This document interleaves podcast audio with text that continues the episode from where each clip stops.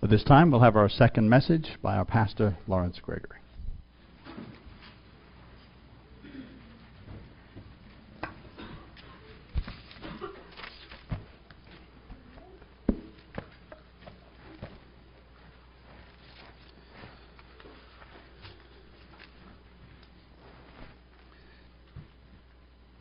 As Christians, we're called to be both peacemakers and warriors. Sounds contradictory. But this holy day is also a reminder to us of war, physical and spiritual, and our part in that war. So often Christians focus on the importance of peace, and so often they lose awareness that God is a mighty warrior that Christ Jesus is that mighty warrior. There's a balance in being a man of war and a man of peace, and our being peacemakers and Christian warriors. So, within these two parameters, there are many lessons about the Feast of Trumpets. If we'll turn to Numbers, the 29th chapter, verse 1, we'll open with this verse. And in the seventh month, which according to God's calendar of months, not according to our uh, Julian calendar, in the seventh month, on the first day of the month, you shall have an holy convocation. You shall do no servile work. It is a day of blowing the trumpets unto you. Now, notice the plurality of the word trumpets. Not only is it a multiple of trumpets, silver trumpets, that were blown on this day, but also of the many and varied meanings that accompany this day, the Feast of Trumpets, and the plurality of it.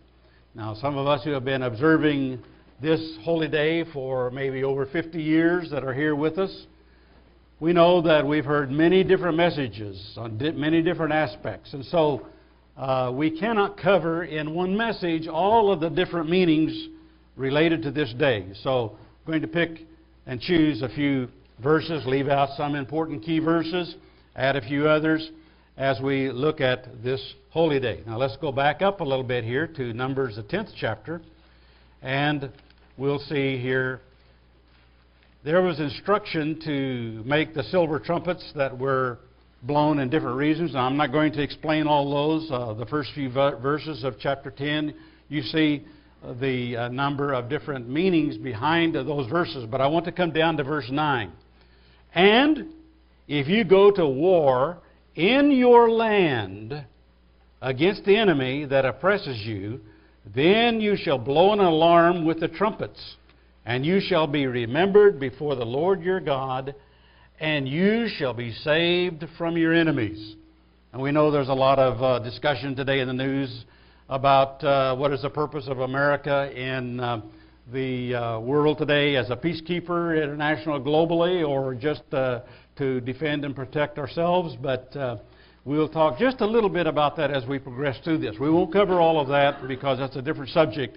But there are a number of different things that accompany this holy day. David touched on a few of those, and uh, let me just cover a few here. Uh, we won't cover all of them today, but this day, the Feast of Trumpets, shows us the return of Christ to this earth, the resurrection of dead and living saints, the return of Israel from physical captivity, end time prophecies of war among many nations end time preaching of the Word of God, the gospel, ushering in of the kingdom of God and setting up and establishing the millennial time on this earth.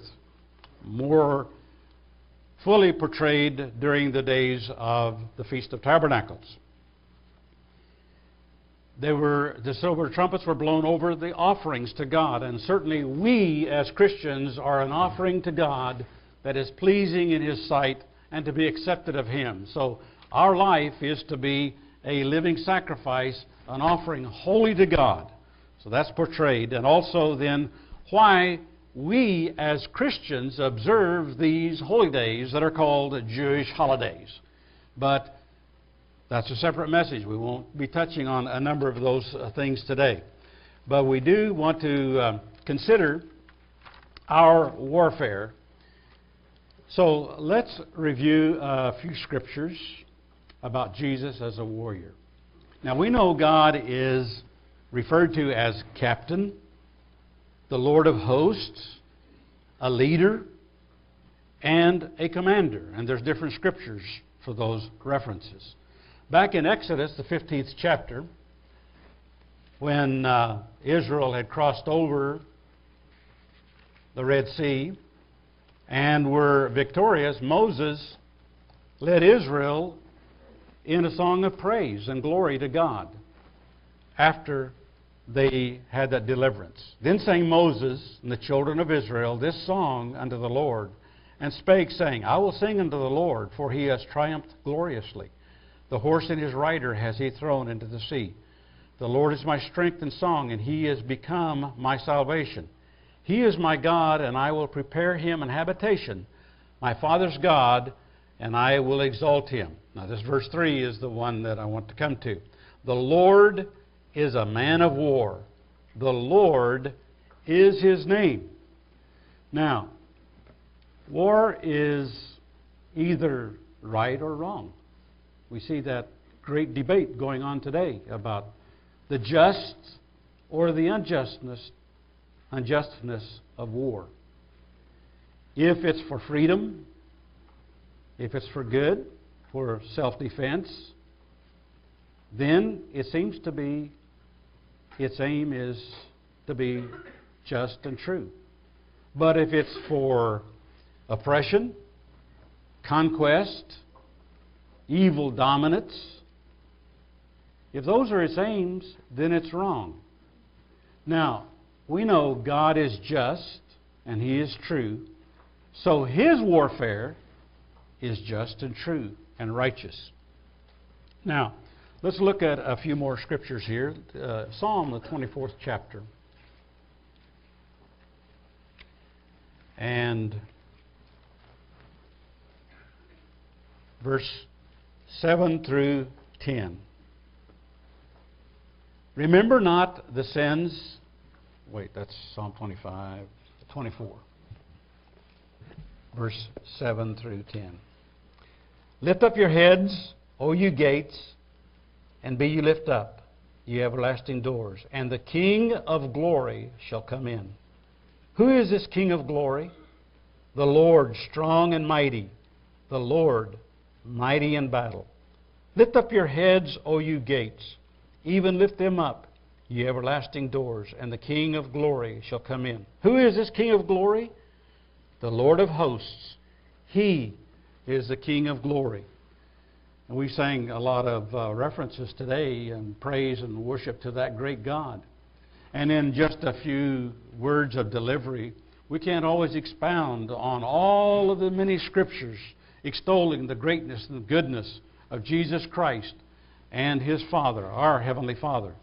But we have many verses to help us praise and worship Him. Among those, just a few, we'll look at, uh, move on here to Psalm 45, verse 3 and 6. 3 through 6.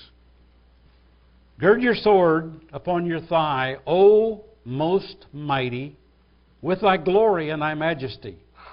And in thy majesty ride prosperously, because of truth and meekness and righteousness. These things seem to go together, don't they? Meekness and righteousness and truth. In the world, they're uh, hard to understand those concepts going together, but the scriptures portray them meekness and truth and righteousness going together. And this fact it says, even the scriptures say they've kissed one another. But uh, thy right hand shall teach thee terrible things. Thine arrows are sharp in the heart of the king's enemies, whereby the people fall under thee. Thy throne, O God, is forever and ever. The scepter of thy kingdom is a right scepter. So thank God that He is forever, that He is the eternal, that He will rule forever, and that we can praise Him and worship Him as mighty and strong in battle, That's so important. We've seen the history of how strong he is in battle, not only for past biblical histories, but we see in secular histories as God has come to the defense to help his righteous nations when it was necessary and when he came to help them in their uh, progression through history. Now, I want to take a few moments and uh, look ahead at a, a few things because um, we know that um, there's a terrible time coming ahead for us. Now, Barnabas mentioned about uh, earlier about uh, the great joy, or maybe it was David, about having great joy and anticipation about these holy days and about being excited. Yeah, we do. We get excited at the positive, the good. But we don't like to think of the Holocaust, of the horrible, terrible times that are coming. And the scriptures tell us, without going into Jeremiah and Daniel and Joel, tell us that there is coming a time on this world that is unequaled in its horribleness and terribleness. It is a time called Jacob's trouble. It's a time that Jesus called the Great Tribulation. I'm not going to cover all of those verses today. But ahead of us is a horrible, terrible time that is going to come not only on the Israel people, but on the nations as a whole. Thank God we have Jesus Christ and God who is ruling and reigning and who is in control and who will not let it get out of control, but will bring about their plan and their purpose. Jeremiah is a wonderful, and others to show us and tell us that in spite of those difficulties and those travails and troubles, that God will deliver Israel out of those troubles. And so that's good news. That's a positive news that we can look ahead, look ahead to, to see beyond the difficult times. None of us like to think of, of the horrible, terrible times that are coming when this whole world is going to be in tribulation and difficulty.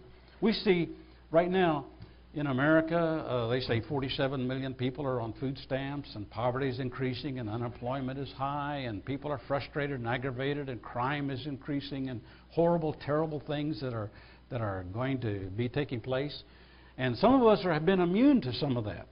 But when we're affected by it, and when we are in desperate conditions with the rest of the world, that's going to be a difficult time. But thank God if we keep our positive perspective and trusting in God, and He will be with us and bless us and see us through that difficult time.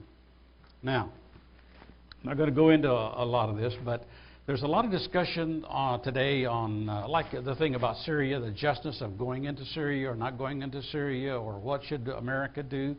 Uh, let me just say this, because it has to do with some of the things that I'm going to be saying later.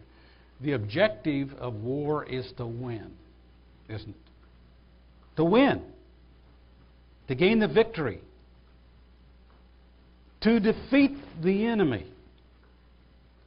Now, if we survey just the recent histories of the last century of wars in the United States, uh, and some of these affecting our Israel brethren in, in other nations that were uh, allies with us, especially European uh, Israel nations.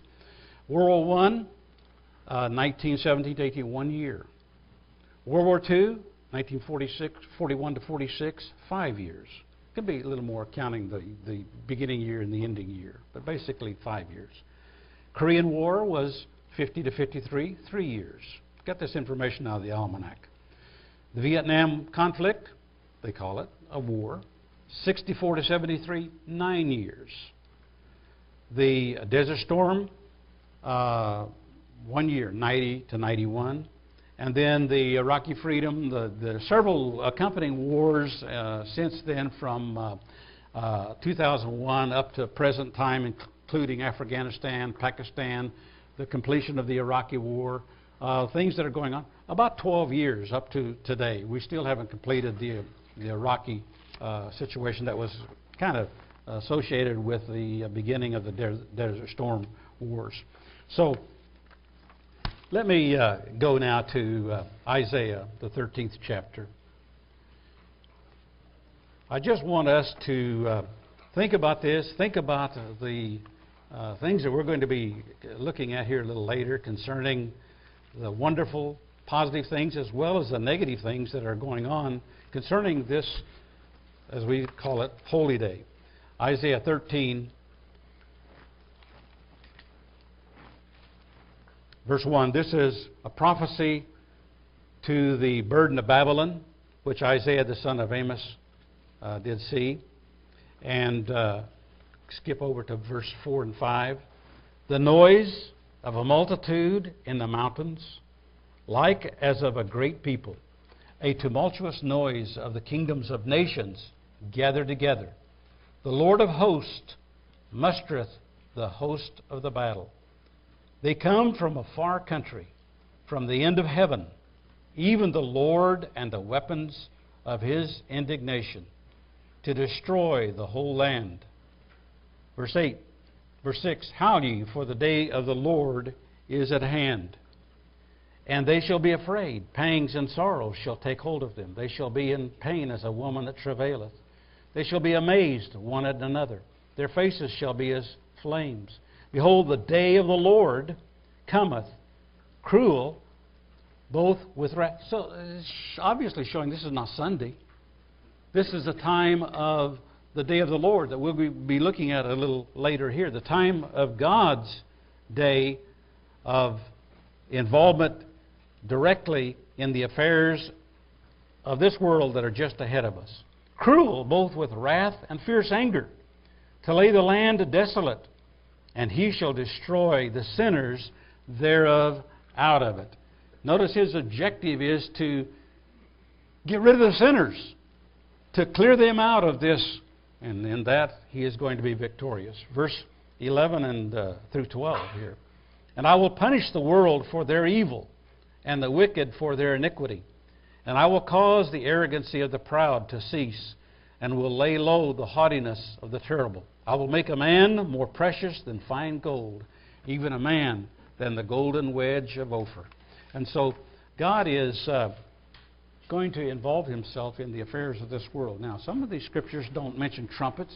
There are a lot of verses that talk about the trumpets and the trumpet blast that, we that are not going to use today. We're so familiar with them, as I said, over past many different messages. But I want us to show here that God is going to get involved in the affairs of this world in the future and he is going to be victorious. And his plan and purpose will be achieved. In Isaiah, the 42nd chapter, verse 13, Isaiah 42. There is so much in Isaiah and Jeremiah and the minor prophets and Amos, and we just, uh, I don't know why I keep saying this, but we just can't go to all of them today, so we have to come back next year and get some more, and the year after. And after about 50 or 60 years, maybe you can get a little bit of it a little bit of the message of the totality of the significance of these holy days. Here, Isaiah 42, 13. The Lord shall go forth as a mighty man. He shall stir up jealousy like a man of war. He shall cry, yea, roar. He shall prevail against his enemies.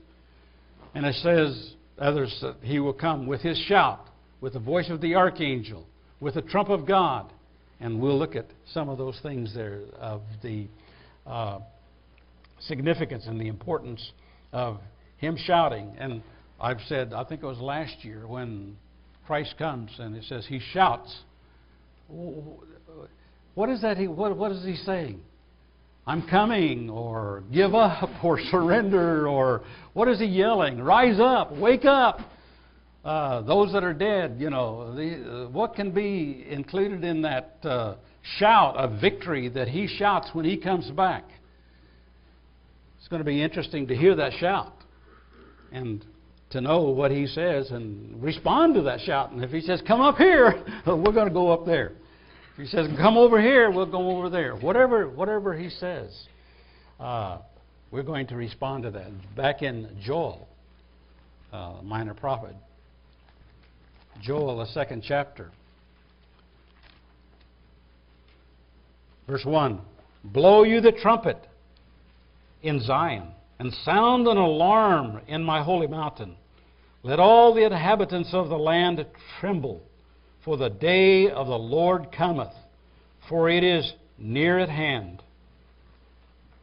A day of darkness and of gloominess, a day of clouds and of thick darkness, as the mountains spread upon the mountains, as the morning spread upon the mountains. A great people and a strong, there has not been ever the like. Neither shall be any more after it, even to the years of many generations. And verse 11 The Lord shall utter his voice before his army, for his camp is very strong, very great. For he is strong that ex- executeth, excuse me, he is strong that executeth his word. For the day of the Lord is great and very terrible, and who can abide it?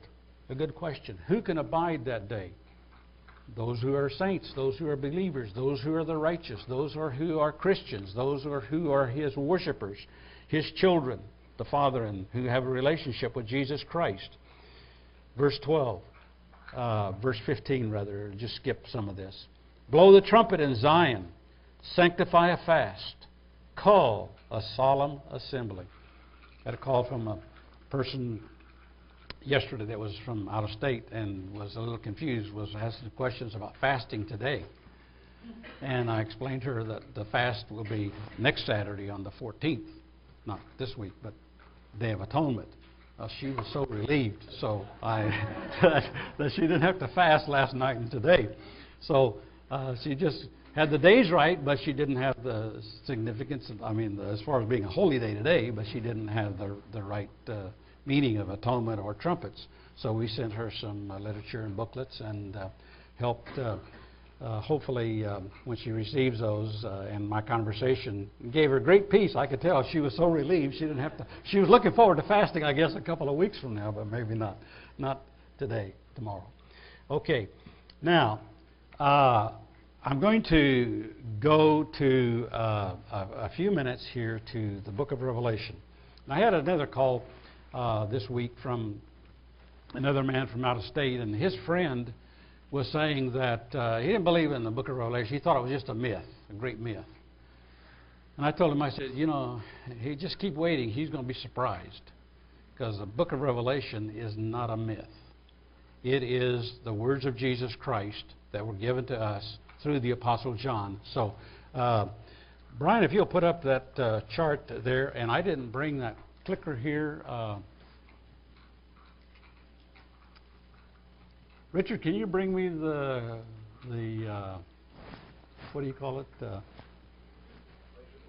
laser pointer. Yeah, the laser pointer. Now, this first is just an overview because Jesus talked about the seven seals of Revelation, and he talked in the Gospels. He covered all these seven seals also.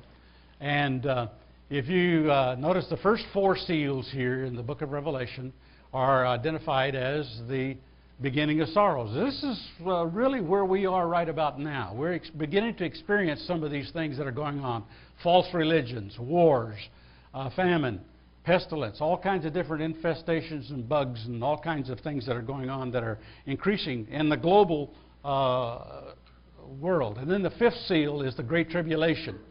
And then the sixth seal is the heavenly signs. And then the seventh seal is comprised of seven trumpet blasts. And the seventh trumpet blast is comprised of seven last vials or seven great plagues or seven last plagues that are going to come on this earth. And then, uh, so that's an overview of the time sequence of the book of Revelation. It's a chronology. And let me just say this unless a person is a Sabbatarian, commandment keeping, Jesus Christ worshiping, and a believer, and knows the identity of the nations and understands the holy days, you cannot understand the book of Revelation. Now, in spite of a lot of Protestants and a lot of teachers, you have to be very careful because I've heard some far out interpretations and uh, explanations for the uh, book of Revelation. So we're going to we're not going to spend a lot of time on this. Just a few more things here because we have here, I don't know if you can see around me, um, a key here. Uh, the fifth seal, the Great Tribulation. Are we in that Great Tribulation now? No, we're not in that. We're not subjugated by foreign dominant nations. Have the heavenly signs, great heavenly signs, taken place yet? No. We've seen them increasing, but not that period of the great heavenly signs. Have the trumpets begin to blow? Now, here, for example, the fifth trumpet is five months in duration. And if the day of the Lord is one year, and this is five months, I know some, in their explanation, they try to take uh, these different trumpets and put them over here someplace and look back in history, or this happened several hundred years ago, or, or like uh, the scripture in Revelation, the eighth chapter, that talks about wormwood. In some Russian languages, like uh, Lithuanian and things, the word for uh, that's translated from the Greek uh, wormwood is the, the great wormwood that comes a bitter and, and uh, uh, satellite or, or asteroid or whatever that comes to Earth that the angel throws. It's called Chernobyl. Chernobyl. And that might be maybe in, the, in one of the Russian languages. Chernobyl is translated. I've read that in some of the, uh, a man had a Bible one time and showed me. It was Chernobyl. And um, they try to say, and I just was reading something a while back that was putting in 1986, remember, in Ukraine, when the nuclear power plant at Chernobyl uh, uh, melted down and they had a lot of deaths and a lot of uh, poison from the radioactivity that escaped into the atmosphere, and they've had a lot of problems with Chernobyl.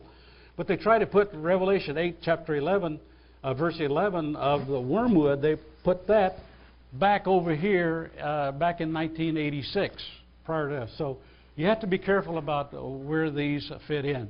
Now, let me just show this just a, a minute here, if I'm getting right here. There's uh, 1,260 days, three and a half years, 42 months is the same period of time. If the day of the Lord is one year, and if the fifth seal, the Great Tribulation, going through the heavenly signs, is two and a half years, that's making three and a half years total. If that is the case, because the two witnesses prophesy 1,260 days, which is three and a half years, the church is in the wilderness for a time, times and a half, that's three and a half years, that's in uh, Revelation uh, 12, 14. Israel is in captivity, comes out in the second year, Hosea, between the in the third year, pardon me. Uh, the outer court is given to the Gentiles to tread down three and a half years. That's the time of the two witnesses' prophecy.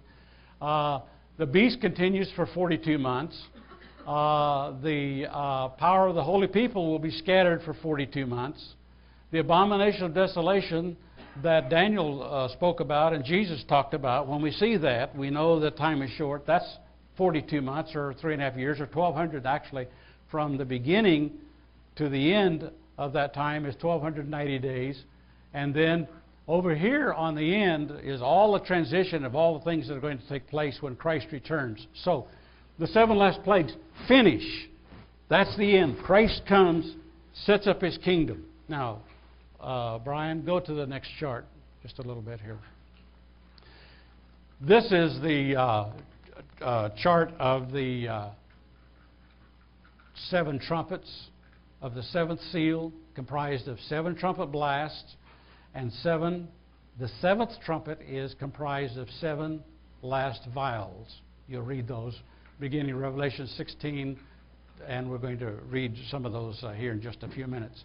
Now, because of the similarity in some of these, uh, uh, like the second vial and the second uh, trumpet, there's similarity. The third vial, the third trumpet, uh, there's great similarity in these. They get a, a lot of people confused. When you think of first the trumpets are blown out in general, are a lot of this is man's inhumanity to man. It's God intervening and bringing uh, judgment and wars and different things on the earth. But the last, the, the seven last plagues of the seventh trumpet is God's wrath. It's just his, his time thrown out against sinners, against unrepentant, evil sinners, against the Roman Empire, against the beast power, against sinners who repent. And that's going to be a very short time that that is going to be uh, uh, expressed on this earth. Now, I'm not going to be able to uh, go through all of those and explain all those. I just want to uh, introduce that. Now, let's go to uh, Revelation, the sixth chapter. This is ahead of us. Revelation, the sixth chapter. And I'm sorry, I, I don't think I'm doing justice fully to all of the uh, trumpet uh, blasts and the seven last plagues, but we'll touch here just briefly. Uh, in Revelation, the sixth chapter, verse 17, because Revelation, the sixth chapter, introduces the uh, first six seals, the first through the sixth seal, and then after the heavenly signs, which is the sixth seal, in verse 17 we read, For the great day of his wrath is come, and who shall be able to stand? We have the important question we ask it in Isaiah. He asked it, who can, who can stand on the day of the Lord? Who can endure that judgment of God, or the determination of who is righteous and who is a sinner? Hopefully, saints who are sealed with the name of the Father and with Jesus Christ and have His Holy Spirit, and that's uh, an earlier sealing that takes place in the book of Revelation, chapter well, chapter seven and chapter fourteen. We see that uh, exemplified. But skip up to chapter eight. Uh, at the end of uh, chapter eight, the uh, first, well, in verse one, when he had opened, yeah, verse one, chapter eight. When he had opened the seventh seal, there was silence in heaven about the space of half an hour. And the seven angels which stood before God, and to them were given seven trumpets.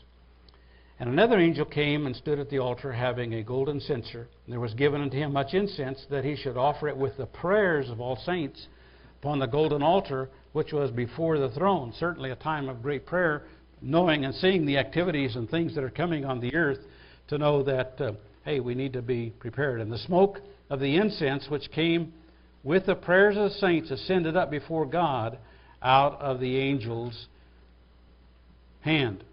And then those uh, seven trumpets began to sound. Now, I want to come to uh,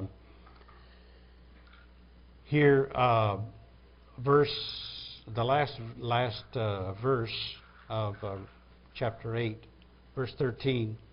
And I beheld and heard an angel flying through the midst of heaven, saying with a loud voice, Woe, woe, woe to the inhabitants of the earth, by reason of the other voices of the trumpet of the three angels which are yet to sound.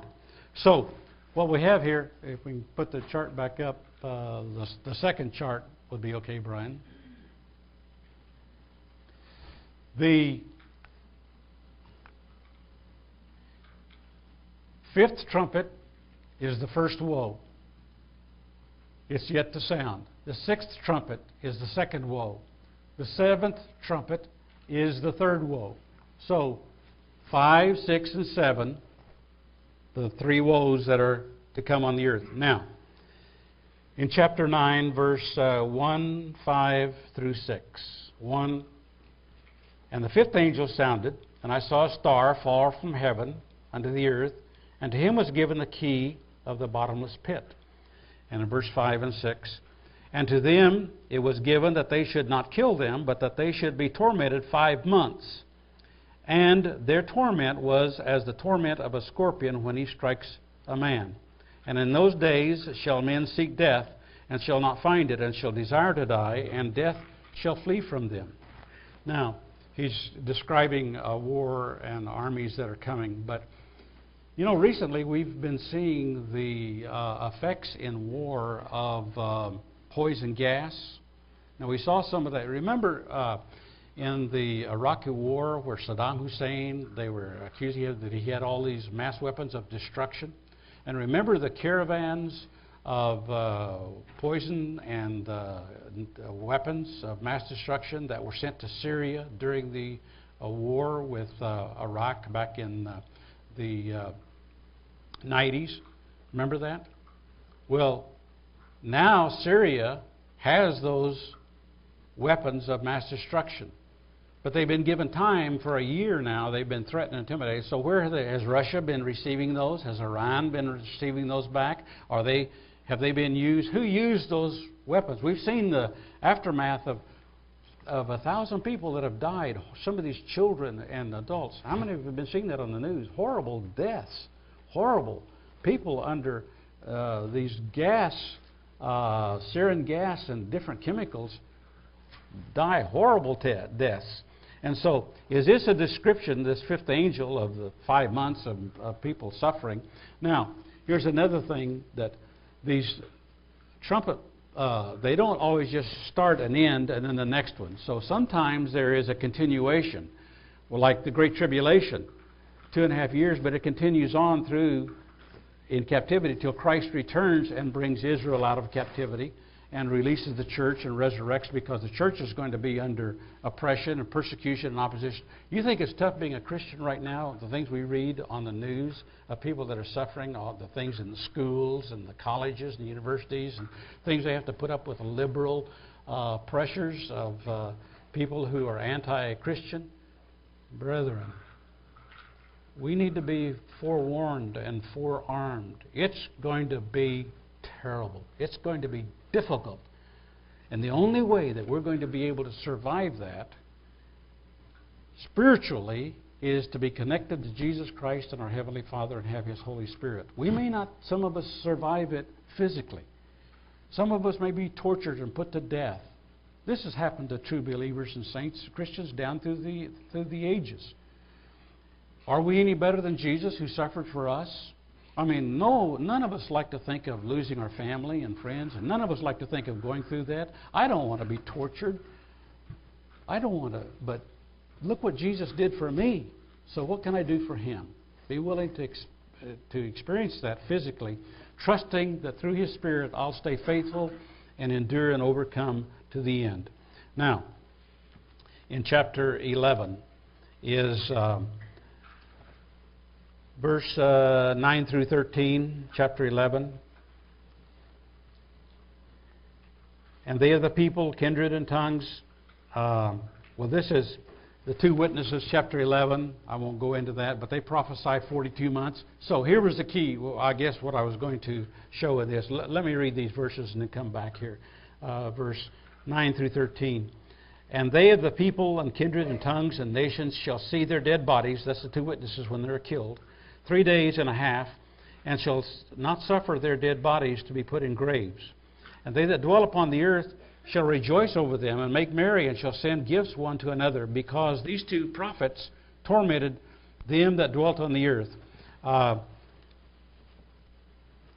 verse 2, let me read that first. These two witnesses is given unto them. Uh, uh, unto the Gentiles, and the holy city shall they tread under foot forty and two months, and I will give power over my two witnesses, and they shall prophesy a thousand two hundred and threescore days, clothed in sackcloth. That's the same time, three and a half years. And then uh, at the, the verse 14, the second woe is past, and behold, the third woe cometh quickly. They're. Here's my point. Listen to this carefully, and you can study this out later.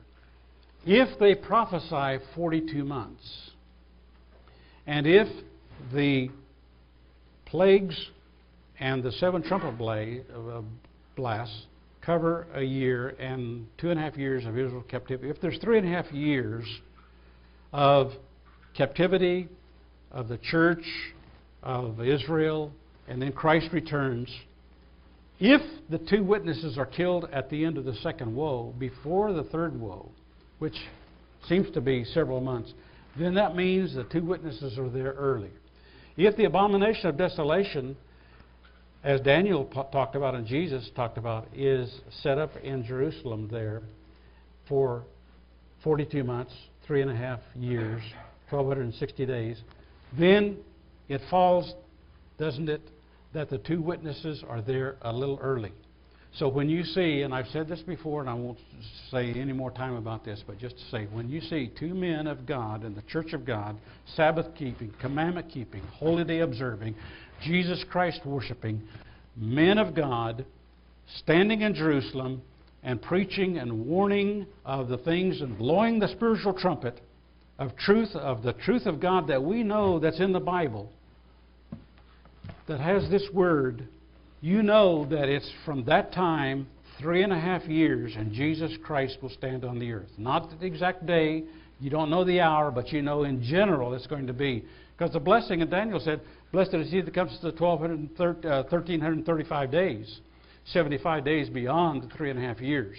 So if the two witnesses are there early and they go right through that, they're going to be keys to help us to understand the prophecy and calling out and explaining some of these plagues that are coming and warning the world of this nation is rising against this nation. There's a lot in here about the uh, communist hordes and their attack against uh, Europe and the destruction of Babylon uh, and, and all of the things that are going on that are explained in the book of Revelation, Isaiah and Jeremiah and Ezekiel. So we're not going to have time to fully explain all of those things. But I want to, while we're here in Revelation, go to, just skip up to chapter 19. We'll leave some of that. Um, it's better to do that in a sit down Bible study, and, and I hope I haven't confused you. But just try to give an overview of these things because in uh, chapter 19, verse 11, chapter 19 is uh, telling about Jesus Christ coming as conquering king. Verse 11 And I saw heaven opened, and behold, a white horse. And he that sat upon him was called faithful and true. And in righteousness he does judge and make war. His eyes were as a flame of fire, and on his head were many crowns. We sang about that earlier. And he had a name written that no man knew but he himself. And he was clothed, and we, he's going to give us that new name. He's, right now, nobody knows what that name is. But he knows, and he's going to tell us, and he's going to give us a new name that describes us, and he's going to tell us his new name and take away all of this about sacred name, splitting and differentiating between the saints of God. And he was clothed with a vesture dipped in blood. And his name is called the Word of God. That's one of his names, the Word of God. And the armies which are in heaven followed him upon white horses, clothed in fine linen, white and clean. Uh, skip up to 19 through the end of the chapter. Just skip some of this. And I saw the beast and the kings of the earth and their armies gathered together to make war against him that sat on the horse and against his army. And the beast was taken with him the false prophet, and with him miracles before him, and with him he deceived them that had received the mark of the beast, and them that worshipped his image. These both were cast alive into a lake of fire, burning with brimstone, and the remnant were slain with the sword of him that sat upon the horse, which sword proceeded out of his mouth, and all the fowls were filled with their flesh, showing a time when Jesus Christ comes, he's going to be victorious over all of the enemies of God. Now, I do want to go back here to chapter uh, 16 a little bit here and just mention something briefly here to help us understand this. We hear a lot about the uh, Battle of Armageddon, about when that's going to be and what that's going to be. Well, the Battle of Armageddon uh, occurs in the end, in the last plagues. Now, Armageddon, let's read this here in uh, chapter uh, 16. Behold, I come as a thief. Well, let me read verse uh, pre- previous to that, verse 14 in Revelation 16. And they are the spirits of demons, working miracles. These three frogs that came out of the mouth of uh, these individuals, working miracles, which go forth unto the kings of the earth and of the whole world to gather them to the battle of that great day of God Almighty. Behold, I come as a thief. Blessed is he that watches and waiteth, keeping his garments, lest he walk naked and they see his shame. And he gathered them together into a place called in the Hebrew tongue Armageddon. And the seventh angel poured out his vial into the air, and there came a great voice out of the temple of heaven from the throne saying, It's done. It's finished. It's done. At that battle of Armageddon, the last battle, it's going to be a short time when those nations gather against Jerusalem. After the seven trumpets, after the six last vials, at the last vial is poured out, it's going to take a few days, a few weeks, a couple of months for those hordes to come across the river Euphrates and to gather and surround Jerusalem. Jesus said, you know, when you see armies gathering around Jerusalem, no, it's just a short time. Just a brief time. So that Battle of Armageddon hasn't happened yet. We've had World War I, World War II, we've had Korea, Vietnam, we've had Desert Storm, we've had Afghanistan, we're about to have Syria, we're about to have, and they're talking about war. War is horrible and terrible. And the whole world right now, you know, there's a lot of wars going on right now. We're in the beginning of sorrows, but we haven't seen nothing yet until we see. Now, I'm going to change, take a, a different approach and tack from a different uh, perspective here. And I'm going to talk about us as Christian soldiers in our warfare. Let's go in the New Testament here to Timothy, 2 Timothy 2, 3 through 4. 2 Timothy 2. You therefore endure hardness as a good soldier of Jesus Christ. No man that warreth entangles himself with the affairs of this life, that he may please him who has chosen him to be a soldier.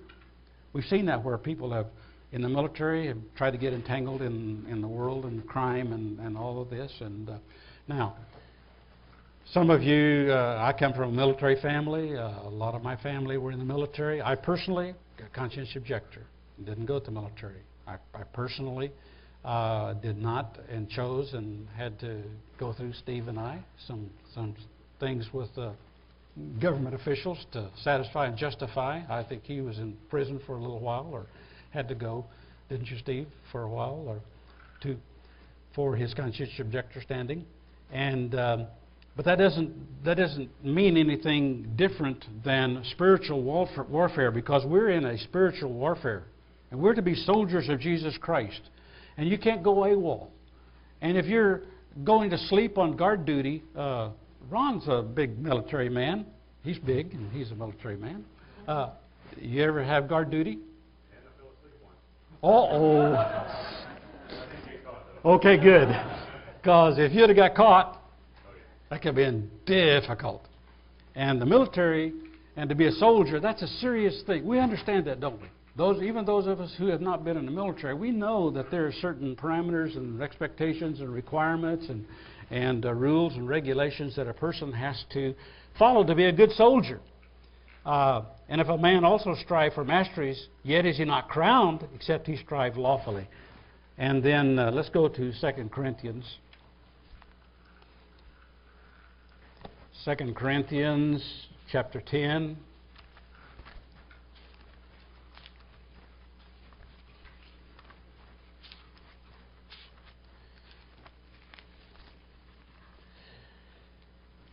Second Corinthians 10, verse 3. For though we walk in the flesh, we do not war after the flesh. flesh.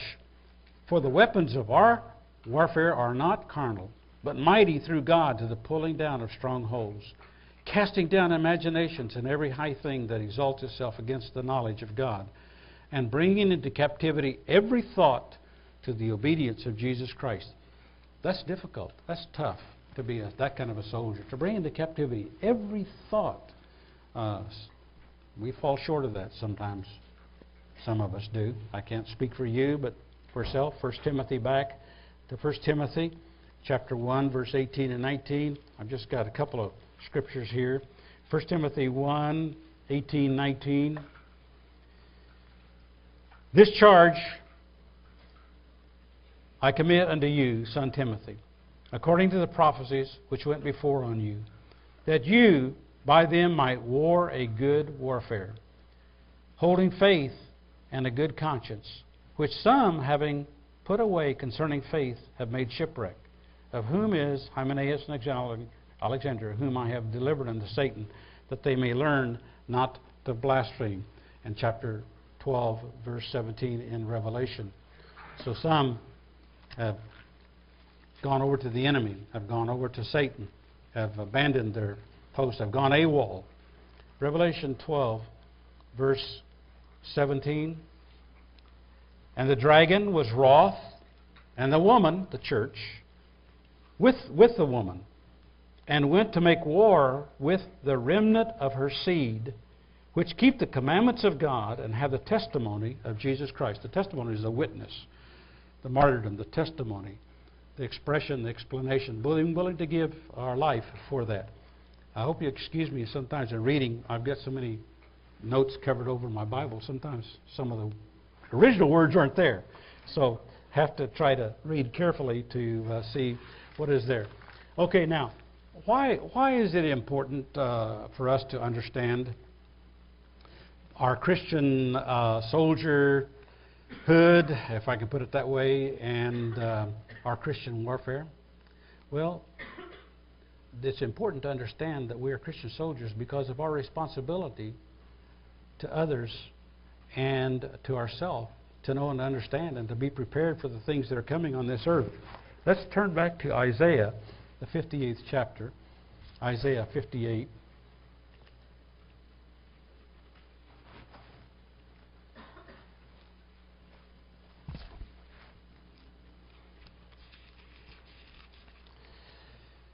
Verse 1 Cry aloud, spare not, lift up your voice like a trumpet, and show my people their transgression, and the house of Jacob their sins.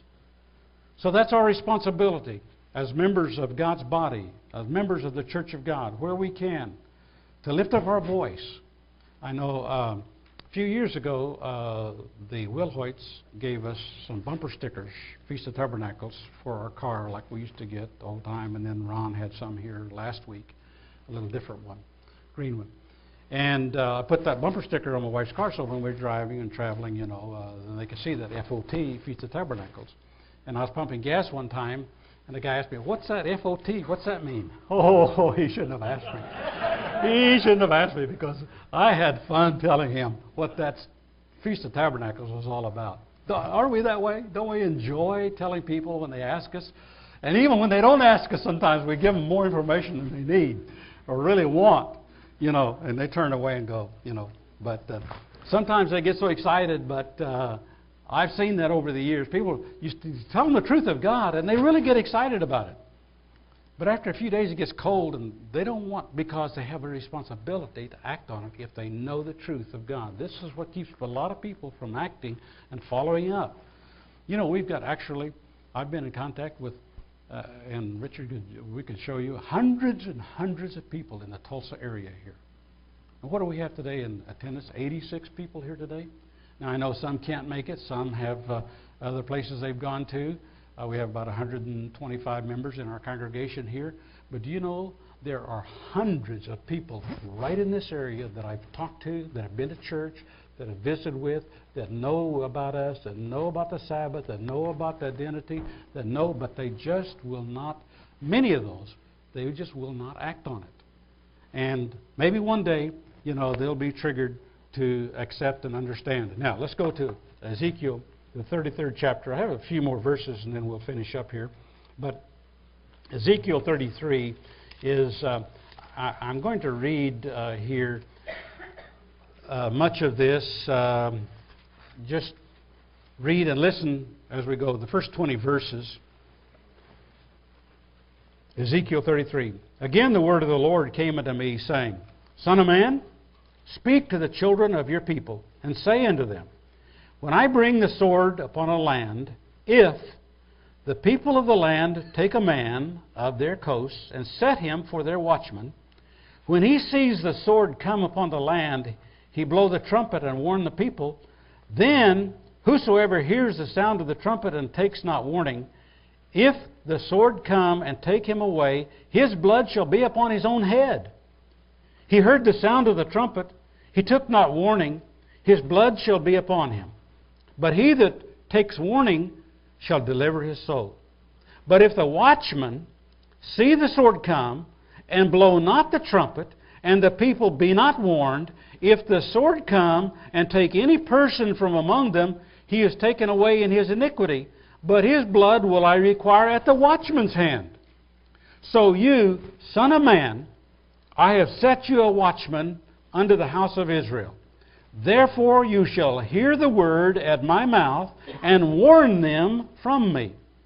When I say unto the wicked, O wicked man, you shall surely die, if you do not speak to warn the wicked from his way, That wicked man shall die in his iniquity, but his blood will I require at your hand. Nevertheless, if you warn the wicked of his way to turn from it, if he do not turn from the way, he shall die in his iniquity, but you have delivered your soul. Therefore, O you Son of Man, speak unto the house of Israel. Thus you speak, saying, If our transgression, transgressions and our sins be upon us, and we pine away in them, how should we then live? Say unto them, As I live, says the Lord God, I have no pleasure in the death of the wicked, but that the wicked turn from his way and live. Turn ye, turn ye from your evil ways, for why will you die, O house of Israel? Therefore, you son of man, say unto the children of your people, The righteousness of the righteous shall not deliver him in the day of his transgression. As for the wickedness of the wicked, he shall not fall thereby in the day that he turns from his wickedness. Neither shall the righteous be able to live for his righteousness in the day that he sins. See that? We're responsible. If we're good, we've got to keep being good. If we're evil, we've got to stop being evil and be good. If we're good, we can't become evil. We've got to stay good. The, the, the object is to turn and to be good before God and to be protected and blessed. When I shall say to the righteous that he shall surely live, if he trust to his own righteousness and commit iniquity, all his righteousness shall not be remembered. If a guy says, Hey, I'm pretty good, I can go over here and sin, and I can be delivered, it's all right to, to do this uh, and be delivered. No, can't do it. But for his iniquity that he has committed, he shall die for it. Again, when I say unto the wicked, You shall surely die. If he turn from his sin and do that which is lawful and right, if the wicked restore the pledge, give again that he has robbed, walk in the statutes of life without committing iniquity, he shall surely live, he shall not die. None of his sins that he has committed shall be mentioned unto him. He has done that which is lawful and right, he shall surely live. Yet the children of your people say, The way of the Lord is not equal. Oh, God's not fair. Uh, no. But as for them, their way is not equal. When the righteous turns from his righteousness and commits iniquity, he shall even die thereby. But if the wicked turn from his wickedness and do that which is lawful and right, he shall live thereby. Yet you say, The way of the Lord is not equal. O you house of Israel, I will judge you every one after his ways. And it'll come to pass, well, continuing on that. But God is just and fair, and He expects righteousness. So we've got to stay, we've got to continue, we've got to listen to God's Word and stay faithful in it. We can't turn. If we're evil, if anyone is evil or wicked, they've got to put that behind them and turn from that and repent of it. Isaiah, the 18th chapter, verse uh, 3. I've got a few more verses I'll have to hurry through here. Isaiah 18:3. All you inhabitants of the world and dwellers on the earth, see you when he lifts up an ensign in the mountains, and when he blows a trumpet, hear you. Verse 4 For so the Lord said unto me, I will take my rest, and I will consider in my dwelling place like a clear heat upon herbs, and like a cloud of dew in the heat of harvest. A time coming. This word rest is the Hebrew word shakat. It means to settle, to rest, to be still. When Jesus Christ comes, sets up his millennium, there's going to be a time of peace, a time of rest, for 1,000 years, men aren't going to learn war anymore. There's no more uh, war colleges, no more fighting. All the weapons are going to be melted down. They're going to be burned up. Nobody is going to be permitted for a thousand years to have war. He is coming to bring the war that ends all war. Thank God Jesus Christ is coming. Verse uh, Isaiah, the 27th chapter verse 13. Isaiah 27 13.